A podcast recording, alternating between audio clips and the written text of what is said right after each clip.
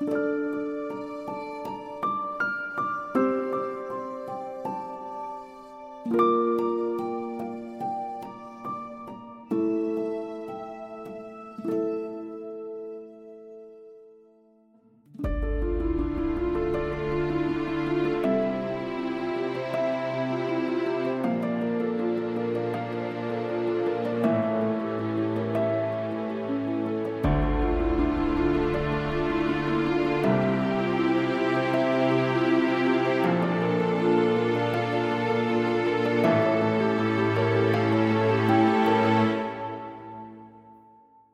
سلام من پوریا احمدی پور هستم و شما دارید به پادکست باران گوش می‌کنید.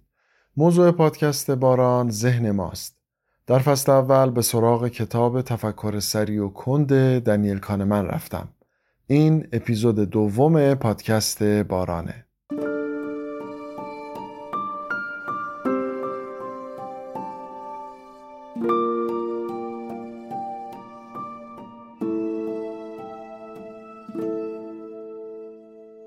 می‌خوام نظر همسایه آقای استیو رو راجع بهش بهتون بگم.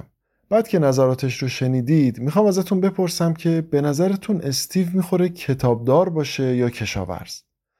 همسایه میگه استیو خیلی خجالتیه خیلی درونگراست سعی می‌کنه آدم مفیدی باشه ولی زیادم به آدما و دنیای اطراف علاقه ای نداره. خیلی صبوره آدم مرتب و منظمیه به جزئیات هم خیلی اهمیت میده. نظر شما چیه؟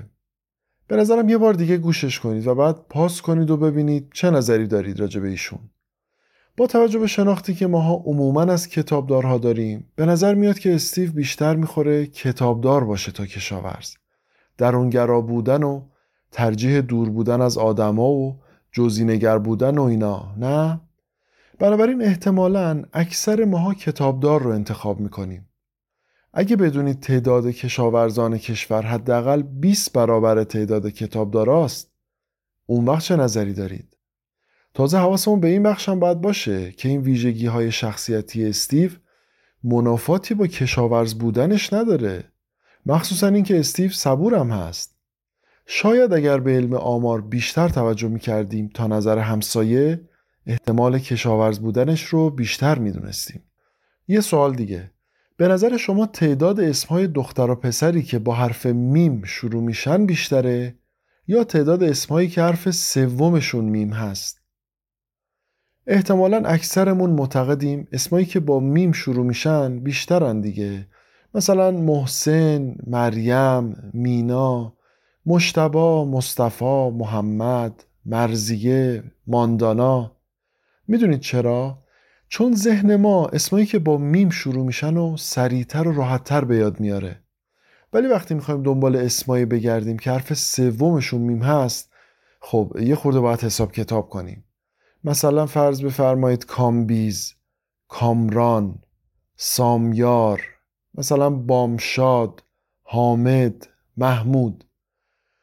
حس می‌کنید در این دو مثال چه اتفاقی داره در ذهن ما میفته؟ داریم خطا می‌کنیم. داریم بر اساس اولین اطلاعاتی که به ذهنمون می‌رسه به یه باور یا نتیجه می‌رسیم که به این خطا میگن دریافت دم دستی availability heuristic. این هیوریستیک البته یه خورده جای بحث داره. هیوریستیک یعنی اون دریافت و نتیجه‌ای که ما بر اساس تجربه ها و اکتشافات خودمون در واقع بهش می‌رسیم. دریافت دم دستی چی داره به ما میگه؟ میگه ما به اطلاعاتی که زودتر یا ساده تر در دسترس ذهن قرار می‌گیرن وزن بیشتری میدیم این زیادی مهم دونستنشون باعث میشه در برداشت هامون، تصمیماتمون یا باورهامون اشتباه کنیم. بنابراین اگر جواب سوالی یا انتخابی خیلی سریع اومد تو ذهنمون این بار دیگه مواظب باشیم که نکنه چون اطلاعات خاص در دسترس ذهن ما بود ما فکر کردیم جواب صحیح هم همونه. شما استفاده از این خطا رو به وفور در رسانه ها می‌بینید. علت اینکه اخبار با جمله بندی مشخصی گفته میشه و چندین بار هم گفته میشه دقیقا همینه. با این کار می‌تونن تمام ذهن ما رو مشغول اون خبر کنن. و این کار یکی از بهترین روش هاست برای اینکه اتفاقات مهمتری که در همون زمان داره در اطرافمون میفته رو در دسترس ذهن نداشته باشیم روزای تظاهرات دوره محمد شاه کلی آدم داشت تو خیابون کشته می‌شد. شما وقتی تلویزیون رو روشن می‌کردی گوگوش داشت می‌خوند. بزم هایده بود و می‌دونستی که خاک فرش منه رفتی نموندی. الانم وقتی مثلا یه سرداری به قتل می‌رسه تمام رسانه های داخلی تا هفته ها پر میشه از این خبر. یعنی تا مدت ها شما هیچ پوشش خبری در مورد سایر اتفاقات مهم اون روزها نمیشنوید. در بی بی سی هم شما همین رفتار رو دارید می‌بینید. مثلا تا مدت ها وقتی می‌خواستن از داعش صحبت کنن نمی‌گفتن گروه تروریستی داعش. می‌گفتن پیکارجویان داعش. اونقدر پیکارجو پیکارجو می‌گفتن تا در کنار خبری که دارن میدن نظرشون رو هم در مورد اون گروه خیلی همچین پرسون پرسون یواش یواش به خورد مخاطب بدن. یه سوال دیگه. می‌خوام یه سکه بندازم. اگر شیر اومد صد هزار تومن بهتون میدم. اگر خط شد هفتاد هزار تومن به هم بدید. حاضرید بازی کنید؟ وقتی حساب کتاب می‌کنیم می‌بینیم که خب خیلی باحال دیگه. احتمال برد و باخت که نصف نصفه. بردمونم سی تومن بیشتر از باختمونه. اما خیلی هامون این بازی رو انجام نمیدیم. موافقید؟ فکر می‌کنید چرا؟ چطور میشه که ما این شرط بندی رو انجام نمیدیم؟ توی فصل چهارم مفصل خواهیم دید که چی میشه که ما انتخابهای معقول و منطقی زندگیمون رو رد می‌کنیم. قبل از اینکه برم جلوتر یه نکته رو یادمون باشه. هر جا کانه من از مثالهای سکهی و تا سنداختن و اینا صحبت می‌کنه خیلی به کلمه شرط بندی توجه نکنید. مهم مفهومیه که در اون مثال وجود داره. اگه اهل شرط بندی کردن و ریسک و اینا نیستید یا به دلیل اعتقادی دارید این کارو نمی کنید خیلی اون باورها رو در مثالها دخیل نکنید. فقط به مفهومی که در سوال مطرح هست توجه کنید. بسیار خوب الان میام و ادامه کتاب رو براتون تعریف می‌کنم.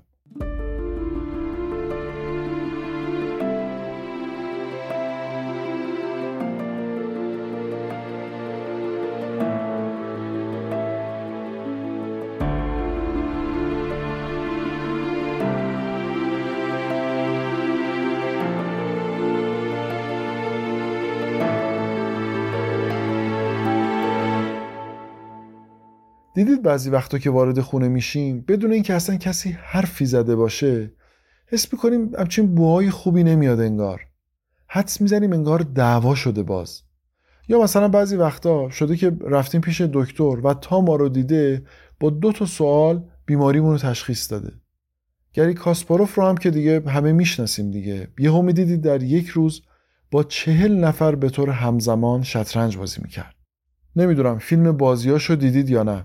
همینجوری قدم می‌زد و به هر رقیبی که می‌رسید یه نگاه به صفحه شطرنج مینداخت و شاید بگم سه ثانیه نمی‌شد حرکت بعدی رو انجام می‌داد. توی روانشناسی به همه این حس میگن ادراک شهودی. ما شاید با عبارت حس ششم آشناتر باشیم. منتها نکته اینجاست که همه حس های ششم ما درست کار نمی‌کنه و شاید برای ماهایی که خیلی آمون معتقدیم حس ششم داریم نکته جالبی باشه. چون بارها شاهد بودیم که با همین حسها سهام خریدیم فلان خونه رو خریدیم فلان ماشین رو فروختیم و خیلی تصمیمات این شکلی گرفتیم. اینم نکته که در ادامه کتاب قرار مفصل بهش بپردازیم. الان کانمن داره کم کم ما رو می‌بره تو باقی که قرار کلی میوه های حیرت انگیز ازش بچینیم. داره ذهن ما رو آماده می‌کنه داره به ما میگه که توی این کتاب چه جور ابزارهایی رو قراره به ما بده که باشون بتونیم بهتر تصمیم بگیریم و انتخاب کنیم؟ چه باورهایی که قراره در اپیزودهای آتی زیر سوال برن؟ امیدوارم تحملش رو داشته باشید. بریم سراغ مطلب بعدی. فرض کنید در یک جمع پنجاه نفری 25 نفر پرسپولیسی هن 25 نفر هم استقلالی. بهشون میگن هر کس بخواد می‌تونه به اندازه مثلا 20 میلیون تومن سهام یکی از این دوتا باشگاه رو بخره. به نظر شما چقدر ممکنه یک پرسپولیسی سهام استقلال رو بخره؟ حالا یا برعکس موافقید که احتمالش خیلی کمه؟ و تنم پاره تنم دیگه. تعصب و غیرتی که این هوادارای دو آتیشه به تیمشون دارن ناخواسته این حس رو بهشون میده که باشگاهشون در همه زمینه ها از رقیبشون موفق تره بماند که دلایل دیگری هم خب وجود داره اما خیلی بعیده دیگه. این تمایلات بیمعنی رو ما هم تو خودمون داریم. مثلا شما در فیلم های سینمایی دقت کنید. البته واقعا نمیشه اینجا خیلی بشکافمش و مفصل راجع به صحبت کنیم. ولی خب خیلی از فیلم هایی که ما تو بچگیمون می‌دیدیم شخصیت بد داستان همه چیزش بد بود. اسمش، صداش، قیافش، حرف زدنش، غذا خوردنش، دستشویی رفتنش. اصلا وقت نمیشه آدم انقدر همه چیزش بد باشه. از اون طرف آدم خوبه داستان. هیچ وقت صداش بلند نمی‌شد. همیشه در بحرانها راه حل خیلی خوبی رو از جیبش در می آورد به هیچ کس ظلم نمی کرد می‌خواستم به سمت پلوتون برنم. یه مشورتی با ایشون می‌کردن. اصلا دستشویی نمی‌رفتن ایشون. همیشه به اندازه میخوردن مهربون اصلا قیامتی بودن بر خودشون بزرگوار. همه چی در منتها درجه کمال. یادتونه؟ راجع به این اتفاقات هم قراره تو اپیزودهای بعدی مفصل صحبت کنیم. کانمن از کسایی یاد می‌کنه که مثلا به خاطر عشقی که به کمپانی مثلا فورد داشتن کلی هم تو این کمپانی سرمایه گذاری کردن و ضرر کردن. در واقع وقتی یک عاشق فورد سهامش رو می‌خره داره به سوال اشتباهی پاسخ میده. در خرید سهام سوال اینه که آیا این سهام ارزنده هست یا نه؟ و اینکه آیا در جای مناسبی داریم خریداریش می‌کنیم یا نه؟ اما چون این دوتا سوال سخته طرف سوال ساده رو جواب میده. آیا عاشق این شرکت هستم یا نه؟ خب جواب این سوال خیلی راحت تره دیگه. کانمن میگه ما در خیلی از تصمیمات زندگیمون هم همینطوری رفتار می‌کنیم. اینطوری میشه که بعضی وقتا که ازدواجمون به مشکل برخورد می‌کنه میگیم برو ای ترک که ترک تو ستمگر کردم. حیف از آن عمر که در پای تو من سر کردم. کلی خودمون رو سرزنش می‌کنیم که چطور تو دوران آشنایی نفهمیدم که اینقدر بیمسئولیت چطور نفهمیدم اصلا اهل رشد نیست. مگه کور بودم این عصبی بودناشو ندیدم؟ در واقع حدسمون درسته. ما کور بودیم. یعنی نسبت به سوال واقعی کور بودیم. یعنی داشتیم سوال اشتباهی رو پاسخ می‌دادیم. مثلا به جای اینکه به سوال آیا او همسر مناسبی برای من هست فکر کنیم داشتیم به این سوال فکر می‌کردیم که آیا منو به آرزوهام میرسونه؟ آیا شبیه مرد رویاهام هست؟ آیا اگر باهاش ازدواج کنم نگرانی های مالی من تموم میشه؟ اگه باش ازدواج کنم چقدر تو جمع می‌تونم پوزشو بدم؟ حتی اینکه طرف پدر و مادر خوبیه هم ربطی به اینکه همسر خوبیه می‌تونه نداشته باشه. کانمن تمام این مقدمه ها رو میگه که ما رو با دو تا سیستمی که در ذهن ما زنده اند و زندگانی می‌کنن آشنا کنه. سیستم یک و سیستم دو. تفکر سریع و تفکر کند. ما تا آخر کتاب با این دوتا سیستم کار داریم. سیستم یک یا تفکر سریع تفکریه که برای هر سوالی یه جواب آماده ای داره. اما اگه ازمون بپرسن که چرا فلان انتخاب خیلی انگار جوابی نداریم براش. مثلا می‌پرسن چرا آبی کاربونی خریدی؟ یا چرا بستنی با طعم مثلا پسته؟ یا چرا مانتو دلفینی؟ در جواب خیلی از این سوال ها بعضی وقتا میمونیم چی بگیم. مثلا ممکنه بگیم خب اون رنگ رو دوست داشتم دیگه. یا مثلا باحالتره خب. خیلی وقتا خودمونم حتی نمی‌دونیم که چرا اون رنگ یا چرا باحالتره. اینا کار سیستم یک ماست. اما سیستم دو یا تفکر کند ما. سیستم دو کارش استدلال و تحلیل و بررسی و ایناست. مثلا خرید گوشی رو در نظر بگیرید. احتمالا یه پرسجویی می‌کنیم یه سر میریم بازار موبایل دو تا مقاله می‌خونیم و اینا. الان تفکر کند ما داره این کارا رو می‌کنه. تازه این شروع ماجر است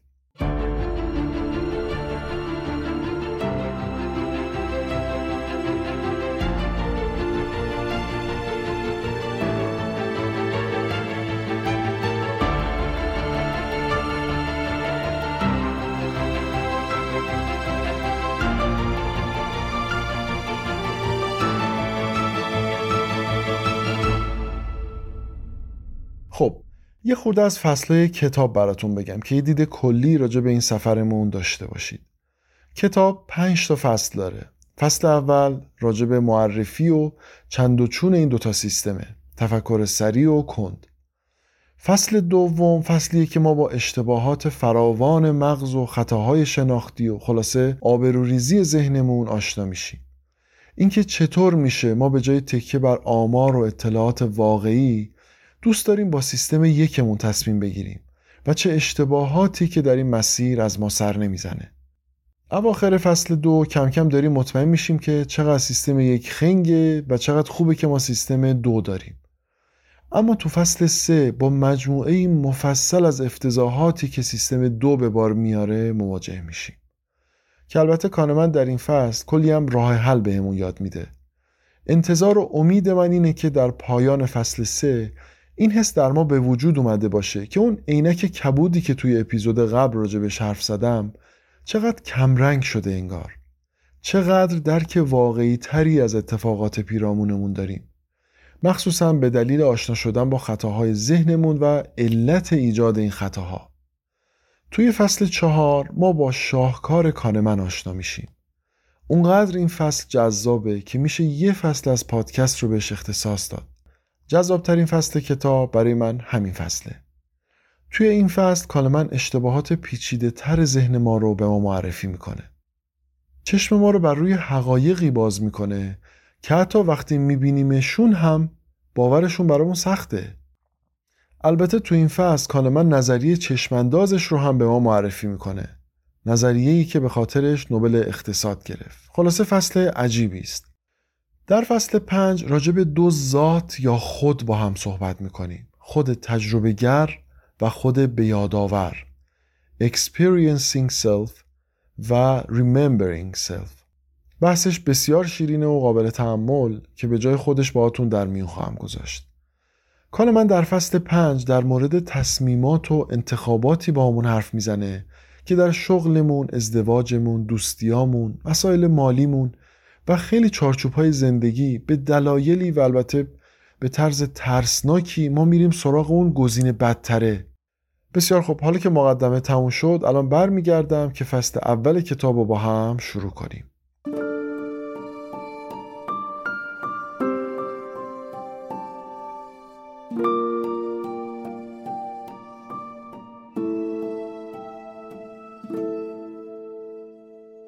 در ابتدای فصل اول ما تصویر زنی رو می‌بینیم که اخم کرده چهره برافروخته ای داره دهنش هم به نشانه فریاد زدن بازه.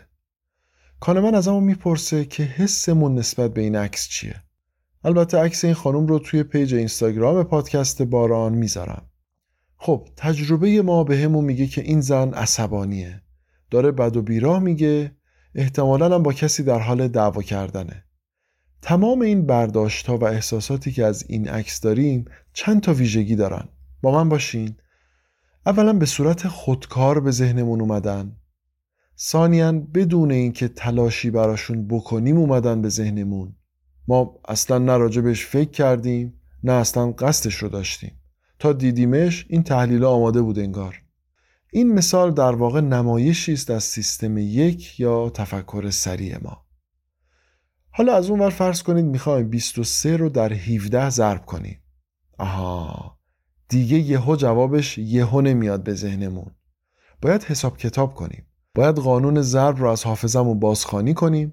بعد باید ضرب انجام بدیم. آخرش هم حاصل ضربا رو با هم جمع کنیم ببینیم چند میشه. درسته؟ حالا بیاید این رفتار ذهن رو تحلیل کنیم. با منید؟ اولا خودکار نبود. خودخواسته بود. یعنی تصمیم گرفتیم که این ضرب رو انجام بدیم. ثانیا باید تلاش می‌کردیم یعنی تمرکز و توجه نیاز داشت. یه ویژگی دیگه هم داشت و اونم این که نظاممند بود. اصول و قوانین داشت. این هم نمایشی بود از سیستم دو یا تفکر کند ما.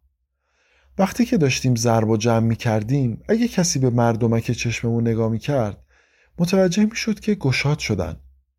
یعنی ذهن داره تلاش می‌کنه. وقتی به جواب برسیم دوباره مردمک برمیگرده به سایز قبلیش. یعنی ذهن رفت تو استراحت. پس با این دو مثال یه سری ویژگی ها به ما گفته شد در مورد تفکر سریع و کند. یه بار مرورشون بکنیم با هم. سیستم یک یا تفکر سریعمون؟ یک. خودکاره. دو. بلا فاصله پاسخ میده. سه. بدون زحمت کارشو انجام میده. و چهار غیر ارادیه یعنی نمیشه جلوشو گرفت. در مورد سیستم دو یا تفکر کندمون چطور؟ دیدیم که یک خودخواسته است یعنی اتوماتیک نیست باید فرا خونده بشه. دو نیازمند تلاش و زحمته. و سه اصول و قوانینی داره یعنی نظاممنده. یه خورده راجع به تفکر سریع و کن تمرین کنیم با هم. موافقید؟ این بار البته شما بفرمایید که کدومی که از این مثال ها مربوط به تفکر کند میشه و کدومشون مربوط به تفکر سریع. تشخیص این که یک شی دورتر از شی دیگه است. تفکر سریع. برگشتن به سمت منبع صدای ناگهانی. تفکر سریع. شمارش تعداد حرف دال در یک متن یک صفحه‌ای. تفکر کنده دیگه. گفتن شماره تلفن خونمون به کسی. ممکنه به نظر بیاد که این تفکر سریعه. اما چون باید به یاد بیاریم شماره رو و از حافظمون در واقع بازخانیش بکنیم باید گفت که تفکر کند درگیر میشه. حاصل ضرب 6 تفکر سریعه. چرا؟ چون ما 6 رو در 8 واقعا ضرب نمی کنیم جواب بلا فاصله حاضره. وقتی ورزشکاری رو می‌بینیم که عینکی نیست ولی در یک مصاحبه عینک زده اگه به دوستمون بگیم حالا می‌خواد بگه مثلا خیلی آدم حسابی هستیم. داریم از کدوم تفکرمون استفاده می‌کنیم؟ تفکر سریعه نه؟ چون برای رسیدن به این نتیجه که زحمتی نکشیدیم. خیلی غیر ارادی و خیلی سریع اومد به ذهنمون. در واقع تمامی کلیشه ها کار تفکر سریع ماست. امیدوارم یه خورده حس پیدا کرده باشید به این دوتا تفکر. ما وقتی به دنیا میایم کمی تفکر سریع رو ما نصب شده. مثلا از یه چیزایی خیلی میترسیم. مثلا حضور مادر خیلی برامون آرامش بخشه. همینطور که بزرگ میشیم دایره بایگانی تفکر سریع ما هی بزرگ و بزرگتر میشه. هی به خاطر تجربیاتمون قانونهایی برای خودمون درست می‌کنیم. و دیگه تو زندگی فقط استفادهشون می‌کنیم. اصلا دیگه یادمون نمیاد این قانون از کجا اومد. قانون قانونه و باید بهش احترام گذاشت. وقتی میگم پایتخت فرانسه کجاست بلافاصله میگیم پاریس. شاید حتی ندونیم فرانسه کجای اروپاست و اصلا چه شکلیه. اما اونقدر شنیدیم که پایتخت فرانسه پاریسه که دیگه در تفکر سریع ما به صورت خودکار پاریس و پایتخت فرانسه به هم وصل شدن. به نظر شما یه تعمیرکار حرفه‌ای خودرو که با گوش کردن به صدای موتور بلافاصله ایرادش رو می‌فهمه داره از کدوم سیستمش استفاده می‌کنه؟ اونم داره از سیستم یکش استفاده می‌کنه دیگه نه؟ خودکاره. بلافاصله است بدون مصرف انرژی یعنی تا گاز میدی میگه بیا پایین بیا پایین واشر سرسیلن سوزوندی. اولین خطری که تفکر سری داره اینه که غیر ارادیه. یعنی وقتی میگن دو دو تا نمیشه عدد چهار نیاد تو ذهنمون. وقتی میگن پایتخت فرانسه نمیشه پاریس نیاد تو ذهنمون. وقتی تو جاده کندوان می‌بینیم رو کوه نوشته مریم حلالت نمی‌کنم نمیشه نخونیمش.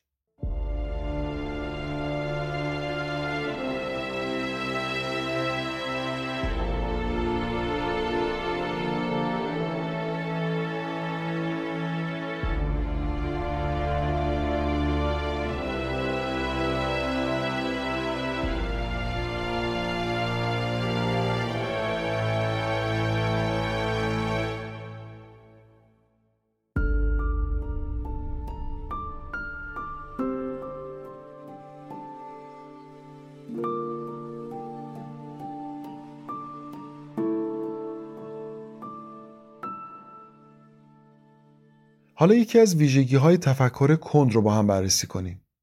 دیدیم که تفکر کند نیازمند توجهه. یعنی در هر مرحله از انجامش باشید اگه توجهتون از بین بره یا کم باشه کمیت اون اتفاق لنگ میشه. مثلا به همون میگن پنج تا شهر ایران رو نام ببر که با حرف ت شروع بشه. شروع می‌کنیم. تهران، تبریز، دیگه باید فکر کنیم. انگار دیگه باید سیستم دو وارد عمل شه. خیلی جالبه. در زبان انگلیسی همون فعلی برای پرداختن توجه استفاده میشه که برای پرداختن پول. برای هر دو میگیم pay. pay money pay attention. تو گویی توجه هم پرداختنی است و انگار مثل پول ما محدودیت داره. یعنی نمیشه به پنج مورد در آن واحد توجه ویژه داشت. بنابراین اگر بخوایم دو فعالیت ذهنی از جنس تفکر کند رو با هم انجام بدیم نه تنها مردمک چشممون گشاد میشه بلکه وسطاش ممکنه حس کنیم قلبمون هم داره تندتر می‌زنه. به نفس نفس هم ممکنه بیفتیم. یکی از جوکایی که در مورد رانندگی می‌گفتند دقیقا مستاق محدودیت توجه ماست. حتما یادتونه می‌گفتن که چرا وقتی راننده به یه صحنه خطرناک نزدیک میشه اول صدای موزیک رو کم می‌کنه. الان دیگه باید بدونیم چرا. در واقع راننده با این کار می‌خواد منبع محدود توجهش رو که الان داره صرف گوش دادن به صدای بلند موزیک میشه صرف رانندگیش بکنه. تا حالا شده تو شب در حال رانندگی توی این خیابونای بین شهری باشید؟ منظورم این خیابونایی که فقط یه لاین رفت داره و یه لاین برگشت. حالا این بار که تو این شرایط قرار گرفتید یه خورده دقت کنید. وقتی می‌خواید سبقت بگیرید اگر در حال صحبت کردن با بقیه باشید تا پایان سبقت صحبت نمی کنید باشون یا اگه اونا دارن با شما صحبت می‌کنن حس خواهید کرد که توی اون ده 15 ثانیه اصلا متوجه نشدید چی گفتن. در واقع در اون لحظات شما اصلا حضور ندارید. همه حواستون به سبقت گرفتنه. یکی از شگفتانگیزترین آزمایشاتی که درباره محدود بودن توجه انسان انجام شد توسط کریستوفر کریس و دانیل سایمونز انجام شد. حالا ببینید چه کردن این دو بلا نگرفته. برای یه سری شرکت کننده یه فیلم کوتاه از بازی بسکتبال دو تیم سیاه و سفید رو نشون دادن. ازشون خواستن تعداد پاسهایی که اعضای تیم سفید پوش به هم میدن و بشمارن. بهشون گفتن تیم سیاپوش رو کلا نادیده بگیرید. اواسط فیلم یکی که لباس گوریل پوشیده بود به مدت 9 ثانیه میاد جلوی دوربین یه خورده را رو به دوربین نگاه می‌کنه و از صحنه خارج میشه. بعد اینکه پخش تموم شد به شرکت کننده گفتن که یکی با لباس گوریل از جلو دوربین رد شد. در کمال تعجب بیش از نصف شرکت کننده ها با قاطعیت 100 درصد گفتن اصلا چنین چیزی ممکن نیست. جالب اینجاست که قبل این آزمایش به یه گروه دیگه همین فیلم رو نشون داده بودن. منتها قبلش هیچی بهشون نگفتن. فیلم رو که دیدن ازشون پرسیدن به نظر شما ممکنه کسی این فیلم رو ببینه و این گوریل رو نبینه؟ تقریبا همه گفتن شوخی می‌کنی مگه میشه کسی چیزی به این تابلوی رو نبینه؟ این آزمایش که البته معروف به آزمایش گوریل نامرئی ثابت کرد که بله میشه. ذهن انسان می‌تونه کاری با ما بکنه که ما در مقابل واضح ترین اتفاقات هم کور باشیم. و از اون شرماورتر اینکه در مقابل کوری خودمون هم کور باشیم. و ترسناک بودن قضیه همین جمله آخر است. یعنی نسبت به کوری خودمون هم کور باشیم. اینجاست که سالهای سال ممکنه بهمون بگن کوری و ما هم سالهای سال بهشون بگیم کور خودتی. خب حالا ببینیم که مولانا چطور این کوری آدما رو برامون به تصویر می‌کشه. آن یکی نحوی به کشتی در نشست رو به کشتیبان نهادان خود پرست نحوی یعنی کسی که صرف و نحو عربی بلده. گفت هیچ از نحو خواندی؟ گفت لا. گفت نیم عمر تو شد در فنا. دل شکسته گشت کشتیبان زتاب لیک آن دم کرد خاموش از جواب. باد کشتی را به گردابی فکند. گفت کشتیبان بدان نحوی بلند. هیچ دانی آشنا کردن بگو. گفت شنا بلدی؟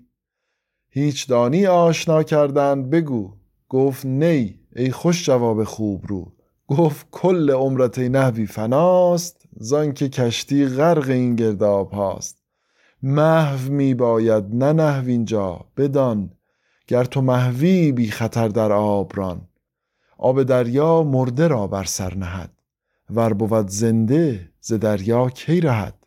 چون بمردی تو ز اوصاف بشر بهر اسرارت نهد بر فرق سر. ای که خلقان را تو خر میخوانده ای این زمان چون خر بر این یخ مانده ای. مرد نحوی را از آن در دوختیم تا شما را نحو محو آموختیم. جگر مبارک تازه شد لذت بردید از این ابیات. نحوی اونقدر نسبت به جهان کوره و اونقدر تمام توجهش معطوف به زبان عربیه که فکر می‌کنه کسی که عربی بلد نیست نصف عمرش بر فناست.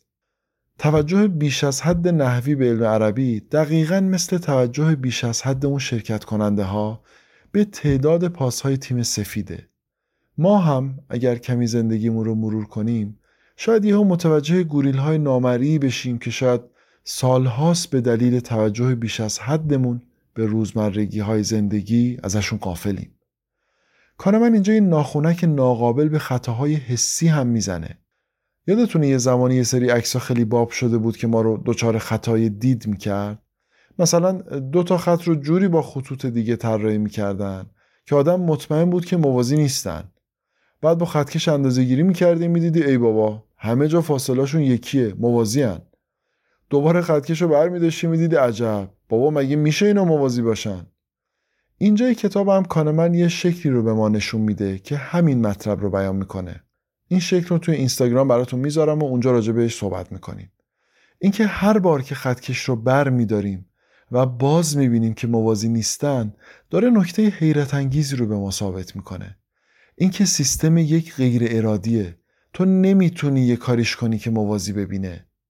تنها راهش اینه که انتخاب می‌کنیم که از این به بعد هر وقت عکسی بهمون نشون دادن و سوالی پرسیدن سیستم دو رو صدا بزنیم. نه اینکه تلاش کنیم که یک کاری با چشممون کنیم که موازی ببیندش. حس کردین چی شد؟ به این خطا میگن خطای مولر لیر. بنابراین یکی از راههایی که کانمن به ما پیشنهاد می‌کنه برای مقابله با خطاهای حسی اینه که الگوهایی که تفکر سریع ما رو به اشتباه میندازن شناسایی کنیم بعدش هم بسپاریمشون دست سیستم دو. البته خطاهای دیداری بخشی از خطاهای حسی هستند مثلا ما خطاهای شناختی هم داریم. جلوتر به اینا می‌رسیم. بهشون میگن cognitive illusions.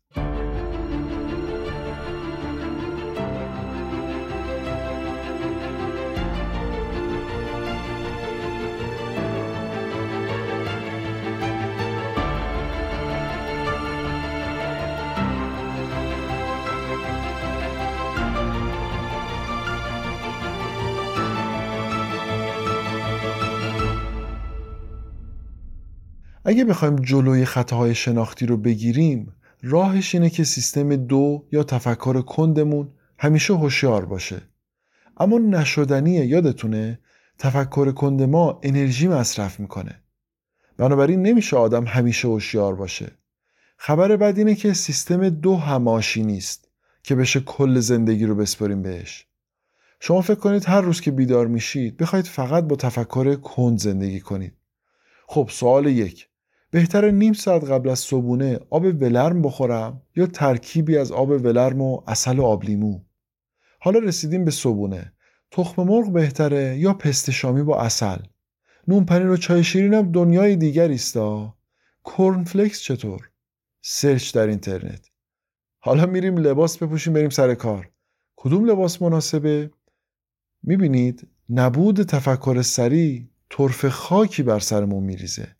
زندگیمون رو به یک فاجعه تمامیار تبدیل می‌کنه. راهش تعلیم این دو سیستمه و ایجاد تعادل بین این دوتا اندازه نگه دار که اندازه نکوست.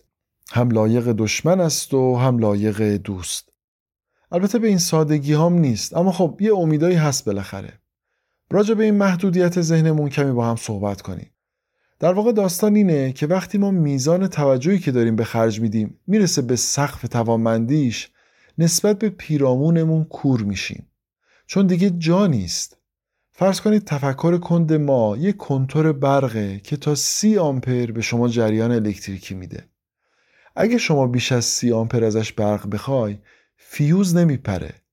یا هرچی بعد سی آمپر میاد و نادیده می‌گیره و بهشون برق نمیده یا بر اساس ترتیب اهمیتی که این فعالیت های همزمان دارن جابجاشون می‌کنه. ولی همچنان تا سی آمپر خدمات میده. حالا شما فرض کنید پشت فرمونید از سر کار دارید میرید خونه. سه تا موضوع هم تو ذهنتون همینجوری داره میچرخه. کاش فلان سرمایه گذاری رو نمی کردم کاش فلان حرف رو به همسرم نمی زدم عجب همکار خاک به گوری دارم. تمام سی آمپر ذهنتون درگیر این سه موضوعه. یهو همسرتون زنگ می‌زنه و میگه داری میای ماست بخر. شما هم طبق عادت میگید چش چش چش. به نشانه این که برو خیالت راحت. فکر می‌کنید فیوز چیکار می‌کنه؟ اصلا این پیغام رو نشنیده سیستم. اصلا گوریل نامرئی رو ندیده. حس کردین چی شد؟ در اون لحظه که میگه داری میای ماستم بخر ما حتی به کمک تفکر سریعمون چشم هم میگیم. ولی اصلا نیستیم اون لحظه. حضور نداریم. من خود میان جمع و دلم جای دیگر است. ماشین رو پارک می‌کنیم دزگیر ماشین رو می‌زنیم. یه خورده که از ماشین دور میشیم شک می‌کنیم. زدم دزگیر رو؟ نزدم.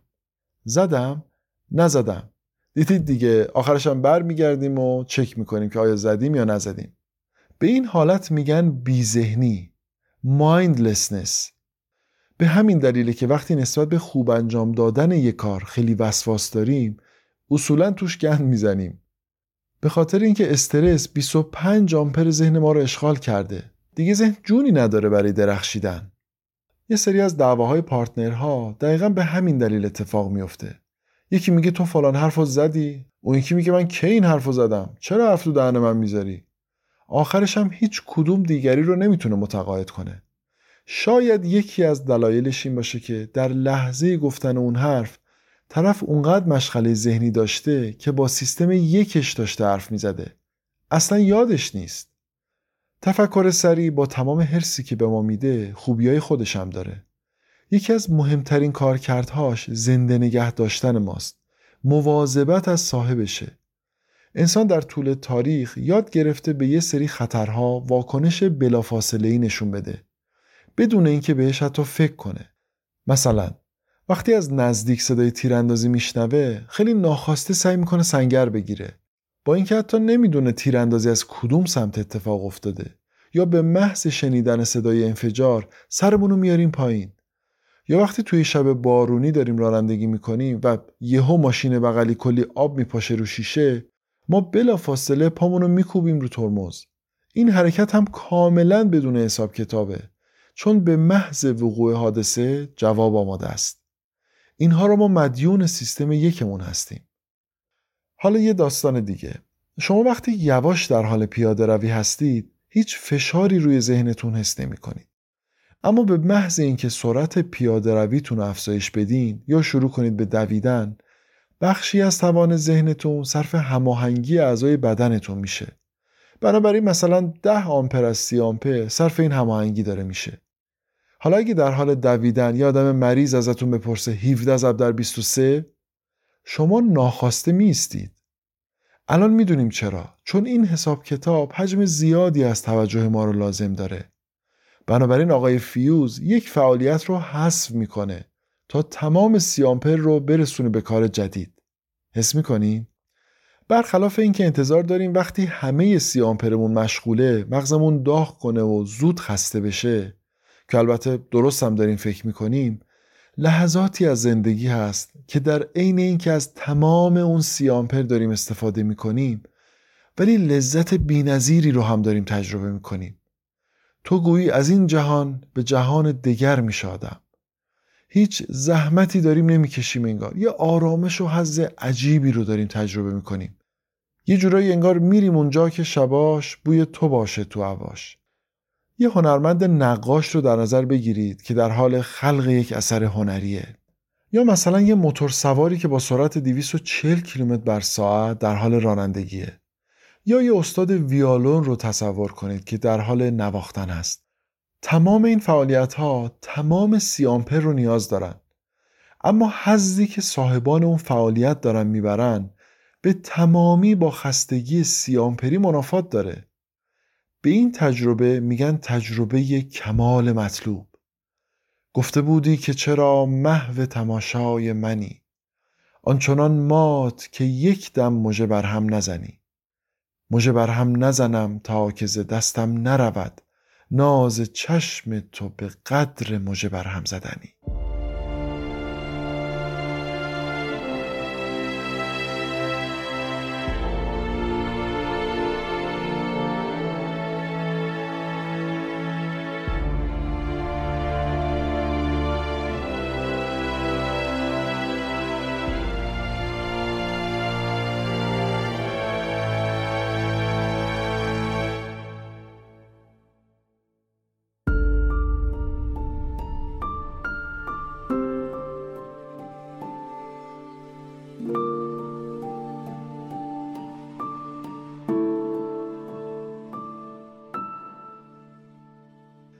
از صمیم قلب آرزو می‌کنم حداقل یک تجربه کمال مطلوب در زندگیتون داشته باشید. اگه چنین تجربه هم دارید که نوش جونتون واقعا. سیستم دو یه ویژگی دیگه هم داره. اونم تنبلیه. کان من با این قانون توصیفش می‌کنه. تلاش کلی حداقل. این قانون میگه ذهن همیشه آسونترین و کم مصرفترین راه رو برای رسیدن به پاسخ انتخاب می‌کنه. اون کسی که سهام شرکت فورد رو خرید یادتونه؟ سیستم دو سوال راحتتر رو انتخاب می‌کنه که خیلی به زحمت نیفته. اما اگه در یک روز به مدت طولانی از ذهنمون کار بکشیم چی میشه؟ ذهن خسته میشه. بنابراین یه مدتی نیاز داره که استراحت کنه و دوباره آماده خدمات رسانی باشه. به این خستگی ذهن میگن تخلیه ایگو یا ego depletion. خیلی از ماها شاید نمونه بارزش رو در ساعت چهارم روز کنکورمون حس کرده باشیم. انگار دیگه حال نداشتیم با دقت تست بزنیم. حالا داستان اسفباری رو خواهید شنید. از اثر تخلیه ego در زندگی واقعی. هشت قاضی مسئول عفو مشروط شرکت کنندگان بی اطلاع این آزمایش بودند.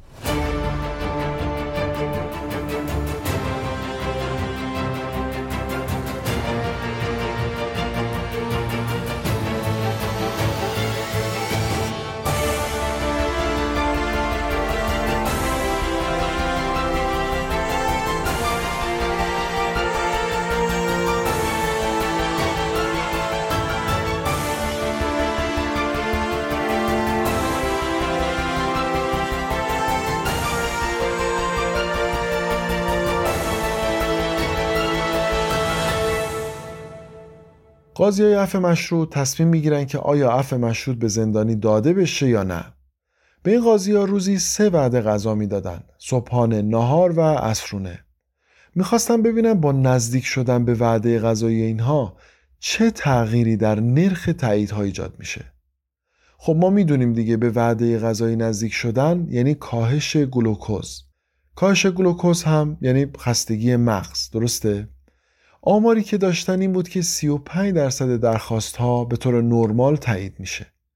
اما اون روز دیدن که از دو ساعت مونده به غذا همینطور آمار تاییدها داره میاد پایین. و وحشتناک این که نزدیکای وعده غذایی تقریبا همه رو رد می‌کردن. ذهن طبق قانون تلاش کلی حداقل راحت ترین راه رو انتخاب می‌کنه دیگه. قاضی اگه بخواد تایید بکنه باید دقیق مطلب رو بخونه و خلاصه تایید کنه که ایشون می‌تونه بره. ولی رد کردن درخواست نیاز به مطالعه نداره. راحت میشه ردش کرد دیگه. بنابراین اگر از استاد نمره می‌خواستیم قبل نهار نباید بریم پیشش. یا اول وقت یا بعد نهار. اگر قرار کمکی از کسی بگیریم زمانی باهاش صحبت نکنیم که از نظر جسمی یا روحی خسته است. یا اگه با عزیزمون بحث و اختلافی داریم زمانی شروع به صحبت باش نکنیم که گشنه است یا از نظر جسمی و روحی خالی شده. بسیار خوب. امیدوارم دومین اپیزود پادکست باران که در واقع کتاب رو شروع کردم براتون جالب بوده باشه. قبل اینکه اپیزود دوم رو تموم کنم می‌خوام ازتون خواهش کنم که نه فقط پادکست باران بلکه هر پادکست خوبی رو که می‌شناسید به دوستاتون معرفی کنید. اساسا پادکست رو به دوستاتون معرفی کنید. خیلی ها هنوز نمی‌دونن پادکست چیه. اگر حتی یک نفر رو می‌شناسید که فکر می‌کنید پادکست باران به دردش می‌خوره حتما خبرش کنید و ازش بخواید که گوشش بکنه. مباحث تکمیلی رو هم در پیج اینستاگرام پادکست باران می‌تونید دنبال کنید. اگر موافق باشید موسیقی پایانی این اپیزود صدای یادگار استاد شجریان همایون عزیز باشه که این دو بیتی رو که چند دقیقه پیش خوندم بسیار زیبا در دستگاه ماهور اجرا می‌کنه. ابتدای اپیزود بعد میبینمتون. گفته بودی که چرا محو تماشای منی؟ آنچنان مات که یک دم مجه بر هم نزنی گفته بودی که چرا محو تماشای منی. آنچنان مات که یک دم مجه بر هم نزنیم مجه بر هم نزنم. مجه بر هم نزنم تا که ز دستم نرود. ناز چشم تو به قدر بر هم زدنی. ناز چشم تو به قدر مجه بر هم زدنی. امان ای دل من ای خدا. ای جان ای دل من ای خدا. فقان ای دل من.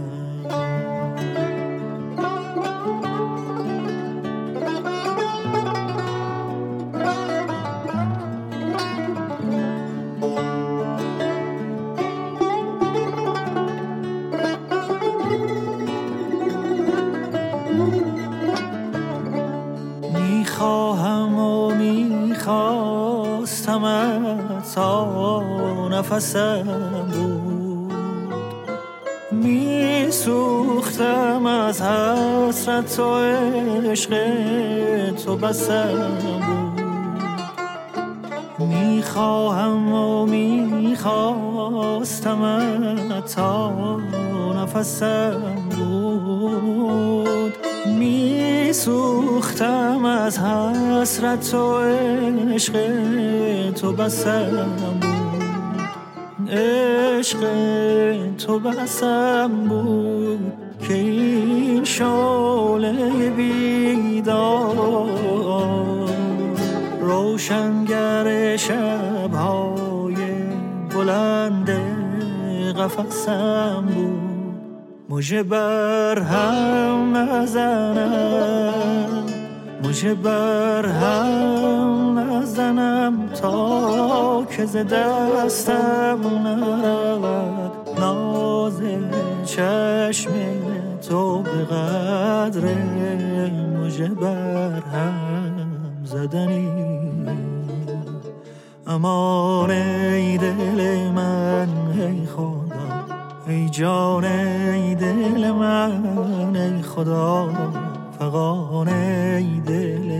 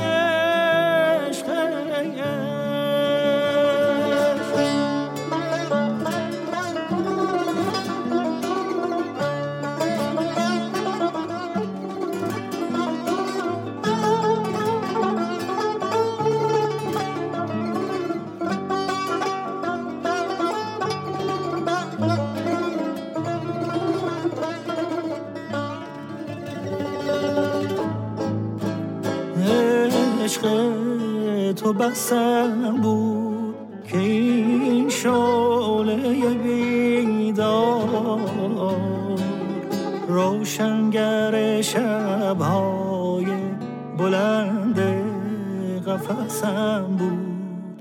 هم